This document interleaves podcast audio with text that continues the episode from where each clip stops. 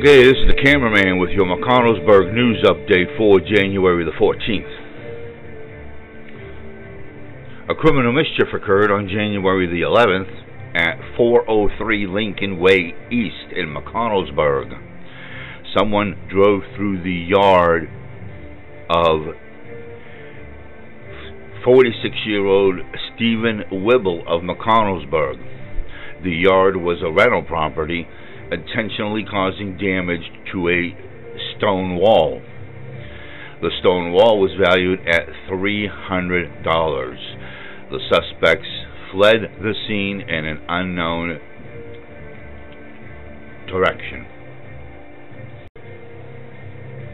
A theft of vehicle parts occurred sometime between January the 5th and January the 9th on North Clear Ridge Road in Dublin Township.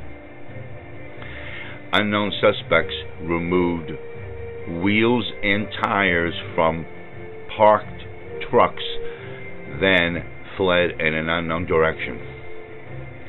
The stolen wheels and tires were 15 inch aluminum Toyota truck tires valued at $400 and 35 by 12.5 R15 BF Goodrich all terrain tires valued at $600. The victim is listed as a 40 year old male from Hustontown.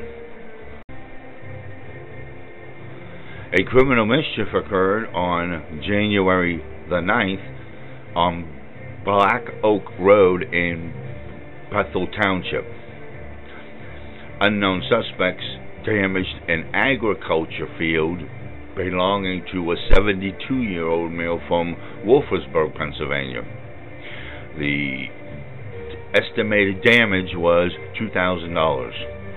And that is your McConnellsburg news update for January the 14th. This is the cameraman reporting.